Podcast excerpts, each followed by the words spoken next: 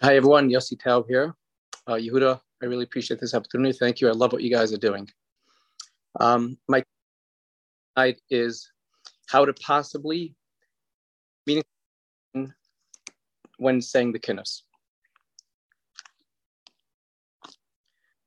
Uh, there's a question that's asked over many generations. I have heard this question many times, and it's it, it, it's a struggle I have during the three weeks, the nine days. I'm for sure for Tisha B'av. We know we have this Bein Absarim. We have three weeks, nine days, and then Tisha B'av is the pinnacle of this of this um, of the of these of these last three weeks. And the main focus is supposed to be to be able to remember that there was a churban and that we're in Galus.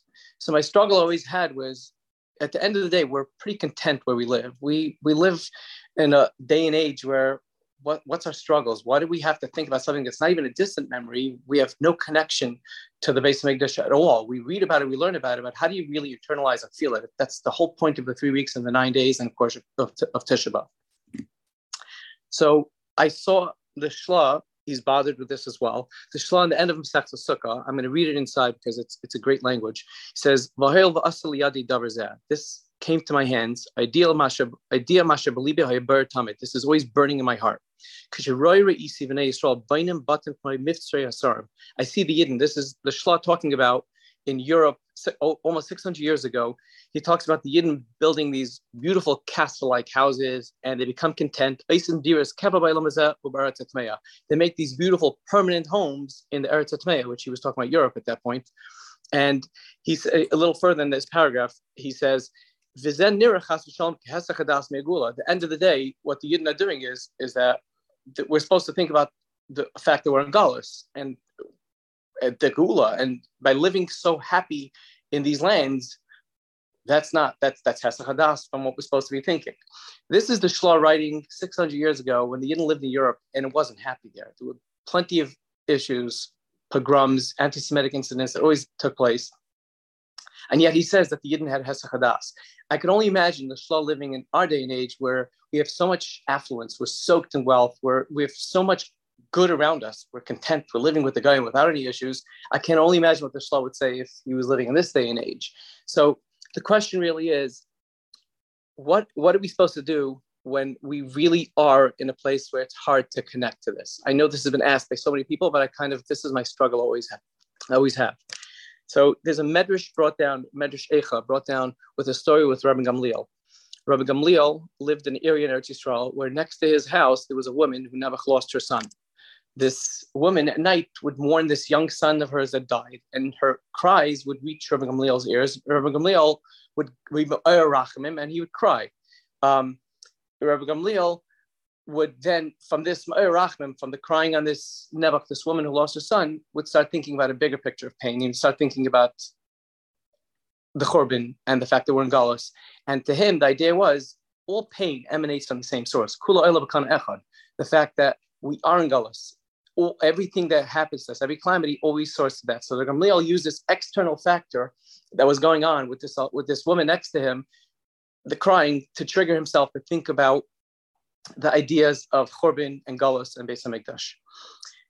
On Tisha B'av, we read the Kinnis. The Kinnis has beautiful uh, piyutim written by the most brilliant paitanim that ever lived.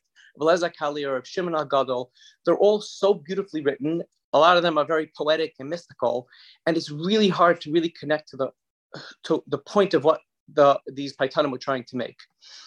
I found over the years by taking out individual kinnises the ones that are external factors, not really focused on the Beis Hamikdash, not really focused on the Churban, but the ones that go through, let's say, Arzei Halevanon, which is focused on the Hasaru Malchus, where it's this gruesome killing of a, a 10 Gedele Adar in this fashion that like can't be masik.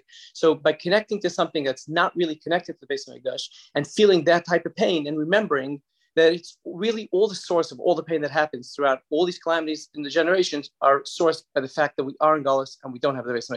And the same with the later um, paitanim that wrote um, during the Crusades, the Baalei Tosafos who wrote, even the recent ones, Rabbi Schwab and the Bobover Rebbe wrote on the Holocaust. So as long as we somehow could pick individual kinnises, spend a little bit more time on it to be in us this machshava that at the end of the day, yes, maybe we can't fully connect to the Beis Hamikdash, but we can connect to the idea that there's so many calamities, so many tragedies that happen throughout the years, and we focus on these certain kinnises that I kind of feel like maybe could enable us to be mer the thought that the source of all this pain really comes from the idea that we are in Galus, we don't have the Beis Hamikdash.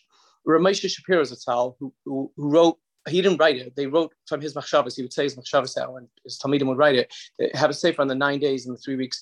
He says, "What's the source of the nine days? Why?"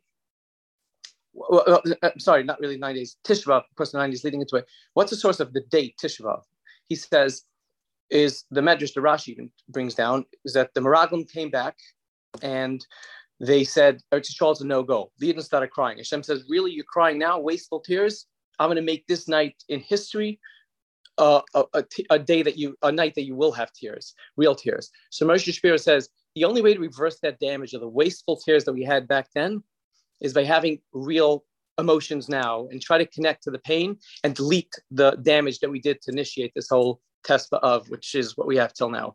Um, I'll end this with uh, Arizal. The his yahrzeit was two days ago. The Arizal says, and he brings down the maamar Chazal. Chazal t- teach us Ein chavish mater Somebody who's God forbid in prison, he's stuck. He's behind bars. He can't get himself out. He needs an outside force to bring him out, to bring to, to remove him from where he is physically. Now, Ari says, really, this maamar chazal has so much more deeper meaning. It's not talking about a person physically. It's really talking about Hashem. We know the Shekhinah is in Galus. Wherever we go, traveling, we the Shekhinah comes with us.